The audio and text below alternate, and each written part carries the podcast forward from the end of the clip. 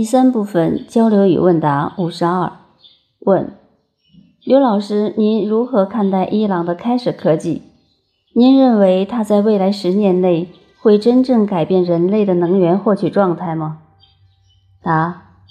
这个开始的科技只是向我们证明了一件事情，在这个宇宙空间，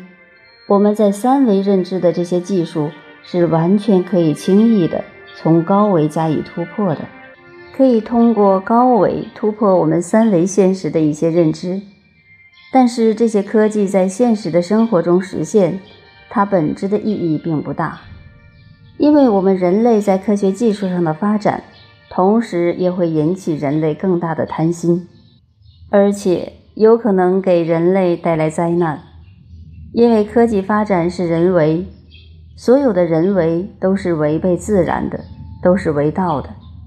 开始科技在未来，在我们的三维空间也许会有一些现实的应用，但这个应用不重要，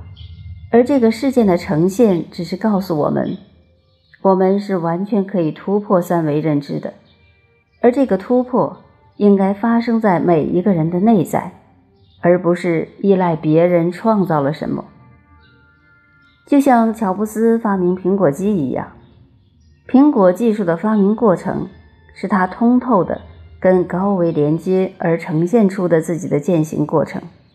这个过程中他自己会受益，但这个过程所产生的结果却使很多人产生了迷惘，产生了纠结困惑，产生了障碍。所以从这个意义上说，它的已经存在的现实的实体意义并不重要，重要的是它在发明的过程中给了我们一个启示，真正的高维信息是可以与我们的内在全然连接的，这个过程重要。所以一切发明的过程的当下有意义，